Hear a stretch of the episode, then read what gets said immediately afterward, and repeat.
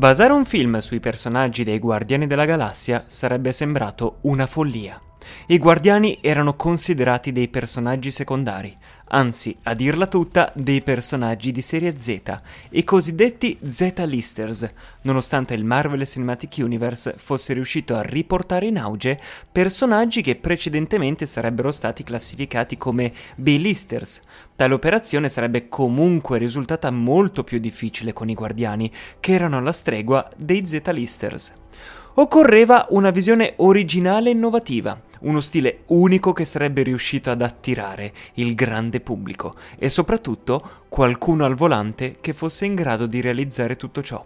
In vista dell'uscita del film c'è stato un dubbio persistente tra esperti, analisti e persino fan della Marvel sul fatto che il nuovo film dello studio sarebbe stato troppo strano in qualche modo un uomo che forgia un'armatura bellica in una caverna, o un alieno norvegese con un martello magico, e un ragazzo che è stato messo in animazione sospesa invece di morire di ipotermia, sono tutti protagonisti credibili in confronto, ma una volta che vai nello spazio e presenti un procione parlante, tutte le scommesse sono annullate.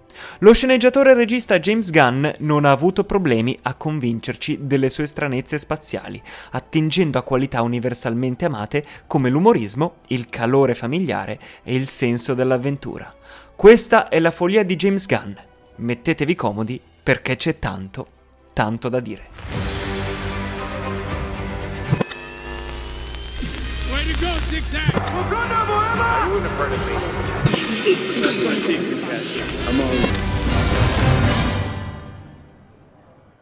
Dall'inizio del Marvel Cinematic Universe ogni progetto era l'equivalente di un tiro di dadi. Quando Marvel Entertainment ha deciso di autoprodurre i propri film di supereroi, la scelta del personaggio inaugurale è caduta su Iron Man. Questa scelta non è stata ovvia, dal momento che Iron Man non era un personaggio tra i supereroi estremamente popolare o un giocattolo molto venduto all'epoca. Infatti, la maggior parte del pubblico generalista non conosceva Iron Man e nutriva scetticismo verso il film, avendo visto molti film di supereroi di scarsa qualità.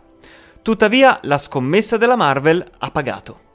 E successivamente l'azienda ha rilanciato con The Avengers, scommettendo che il pubblico avrebbe accolto favorevolmente un film crossover con personaggi provenienti da altri film distinti. Anche questa mossa si è rivelata vincente. Nonostante ciò, nel 2014 la Marvel ha deciso di fare un altro grande salto con Guardiani della Galassia, un film di supereroi ambientato nello spazio, che presenta un procione parlante e un gigantesco albero senziente. Il risultato? Uno dei film più influenti del XXI secolo. Sebbene Guardiani della Galassia non sia stato realizzato fino a metà degli anni 2010, in realtà è stato uno dei primi adattamenti dei fumetti Marvel che i Marvel Studios hanno iniziato a sviluppare. Quando i Marvel Studios hanno deciso di realizzare i propri film, hanno istituito un programma di sceneggiatura in cui gli sceneggiatori avrebbero sviluppato adattamenti di fumetti che avrebbero potuto o meno essere realizzati. Una di queste sceneggiature era proprio Guardiani della Galassia. Dobbiamo essere veloci.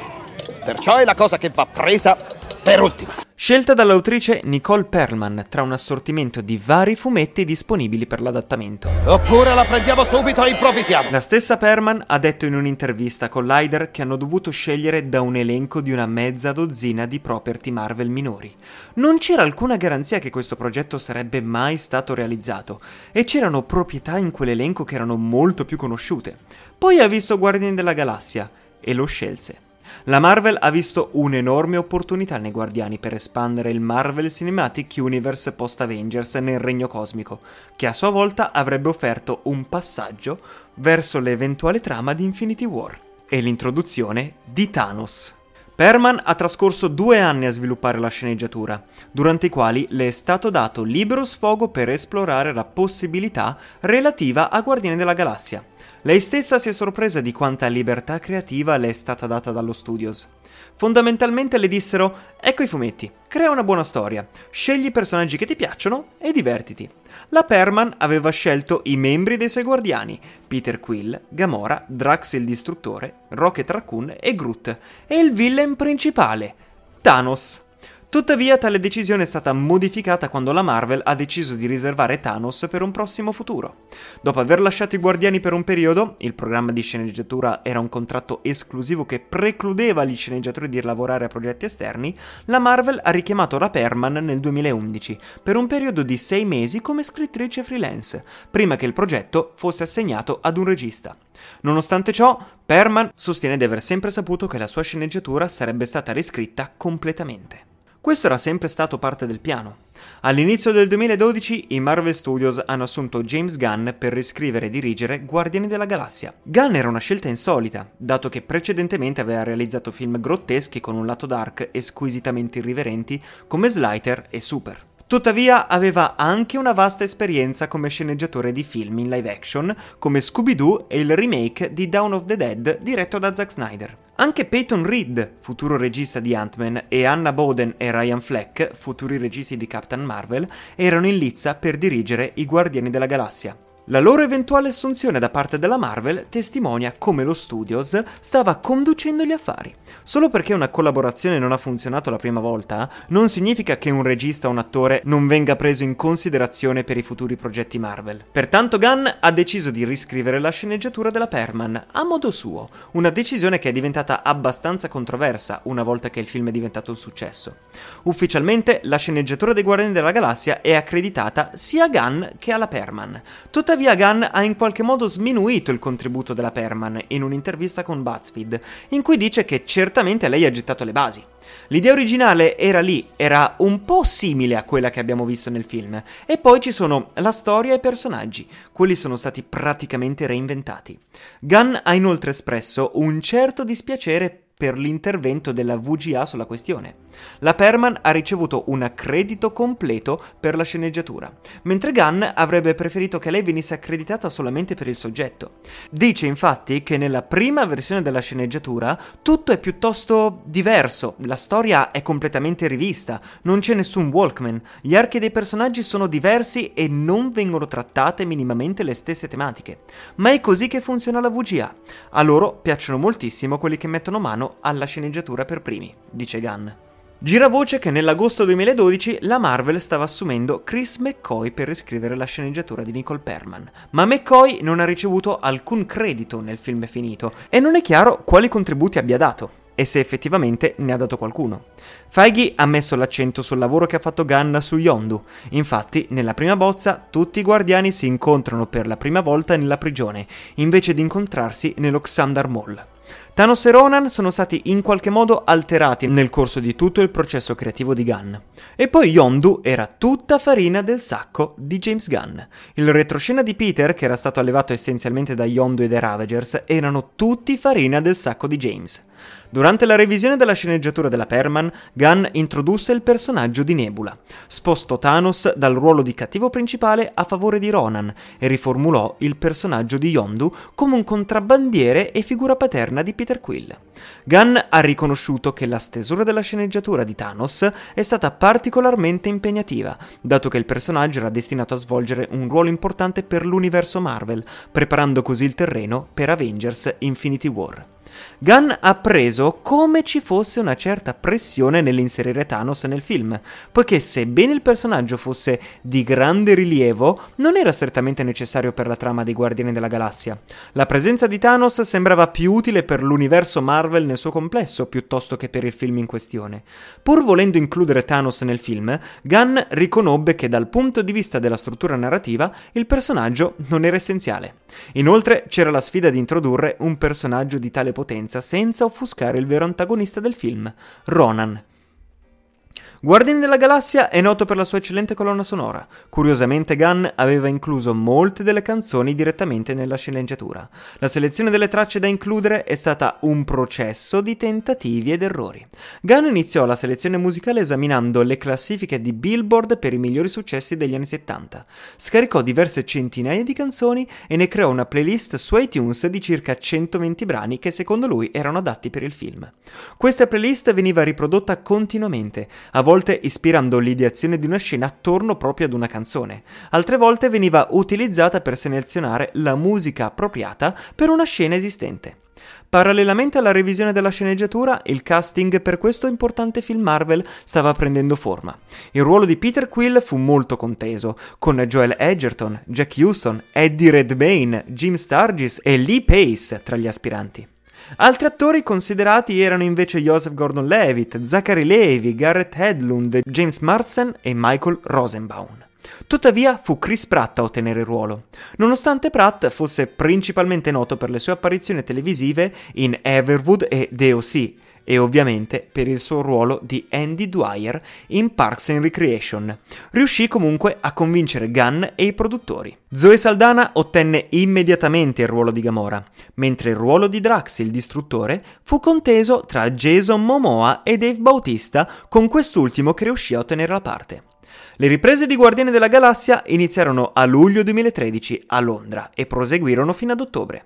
Durante le riprese Pratt dovette ottenere il permesso dalla NBC per assentarsi da alcuni episodi di Parks and Recreation. Ciò portò alla creazione di un episodio speciale ambientato a Londra. Inaspettatamente la produzione di Guardiani della Galassia proseguì senza aver castato tre ruoli chiave, Rocket, Groot e Thanos. Sean Gunn, fratello del regista, interpretò il ruolo di Rocket sul set per le interazioni con gli altri personaggi personaggi. Si vociferava che Jim Carrey o Adam Sandler potessero essere considerati per Rocket, ma il ruolo andò a Bradley Cooper. Vin Diesel ottenne il ruolo di Groot e Josh Brolin fu scelto per interpretare Thanos. Guardiani della Galassia debuttò nelle sale il 1 agosto, un periodo tradizionalmente non favorevole per i blockbuster estivi.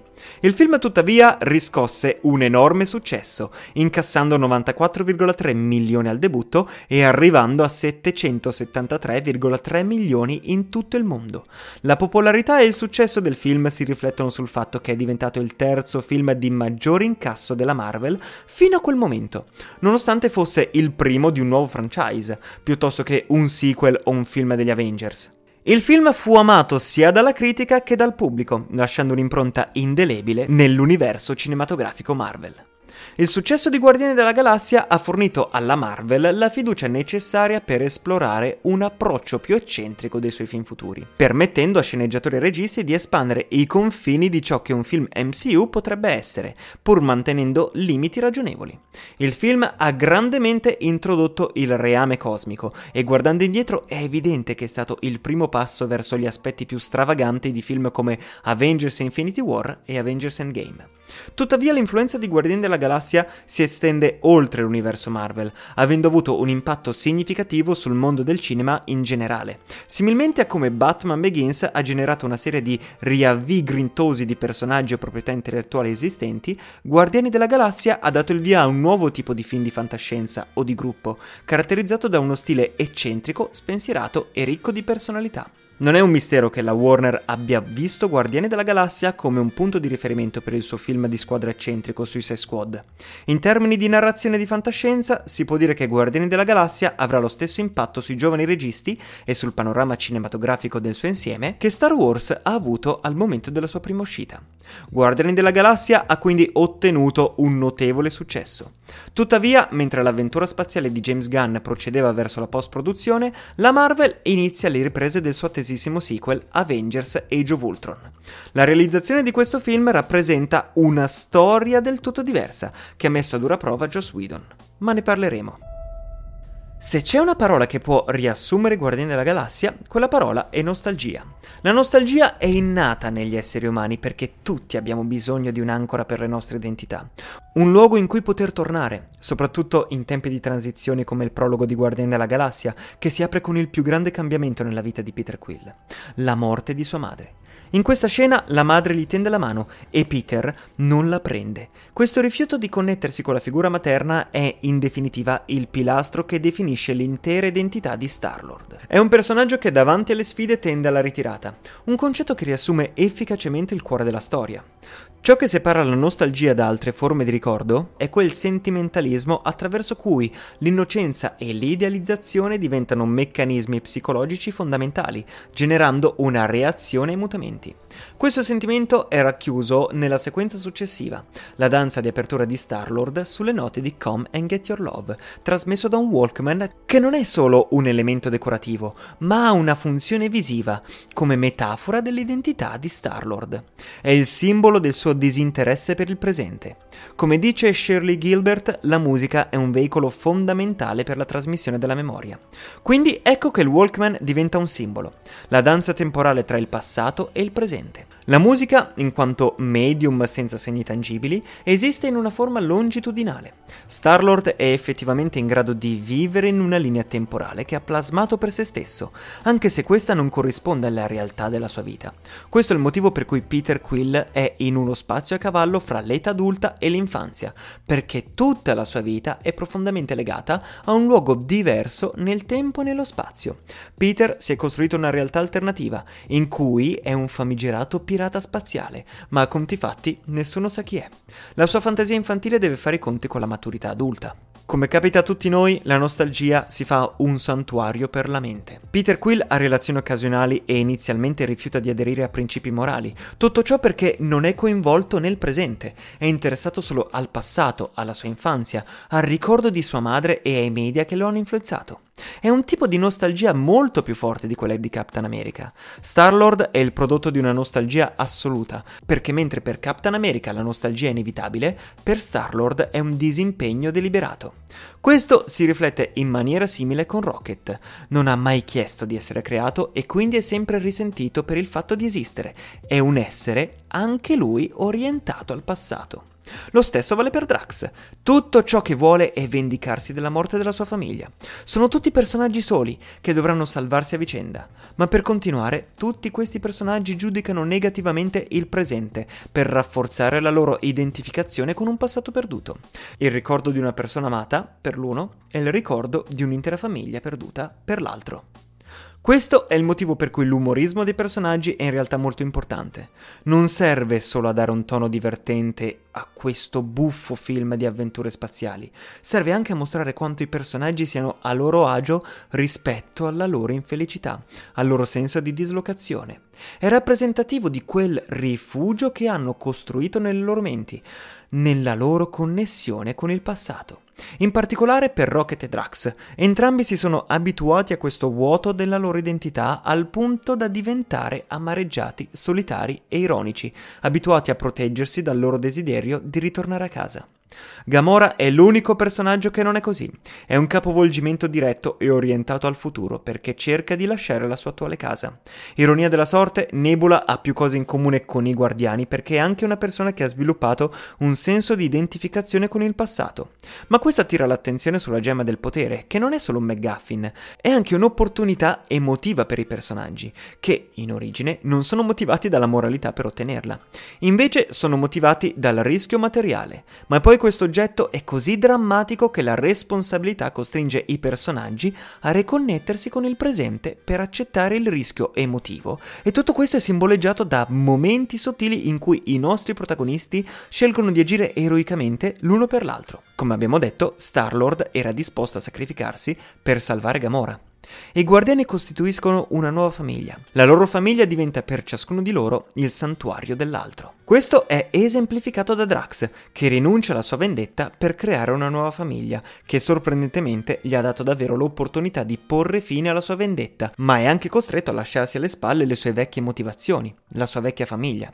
Star-Lord modifica il suo atteggiamento non curante nei confronti della vita, si impegna verso principi morali che hanno un impatto reale sul presente e sulle persone che ama. La nostalgia è quindi un processo, le persone non ne sono semplicemente soggette, è qualcosa che l'individuo vuole controllare, perché come ogni altra forma di ricordo, la nostalgia non è un'attività passiva. Richiede un certo livello di creatività per costruire una visione del passato che non è plasmata dalla precisione, ma dalla logica dell'amore e del desiderio.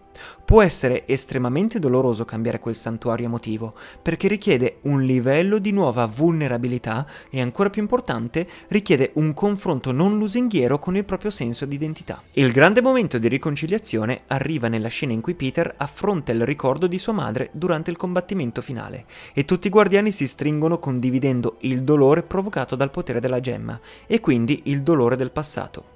Ora il passato di tutti i guardiani della galassia ha un nuovo inizio. Quando nel finale Peter Quill sostituisce la gemma del potere con una troll doll, non lo fa solo perché si sta semplicemente prendendo gioco di Yondu, ma perché è un cimelio del suo passato, un oggetto di nostalgia che sta dando a qualcuno nel presente, un padre sostitutivo.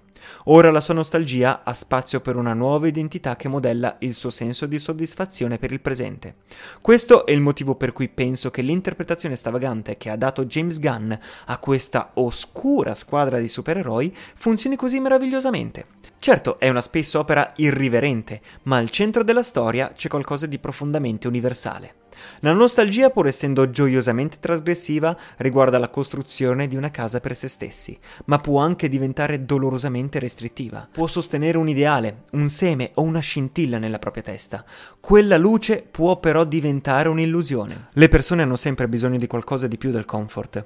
C'è bisogno di uscire da certi confini, di costruire nuove case nella propria mente e nuove frontiere. E per Star-Lord, Gamora, Drax, Rocket Raccoon e Groot, questa particolare frontiera può semplicemente esistere nelle loro nuove relazioni. Grazie per avermi seguito fino a qui. È stato un viaggio lungo, lo so, ma spero che ne sia valsa la pena. Io sono Leonardo Rinella e ti do appuntamento al prossimo episodio.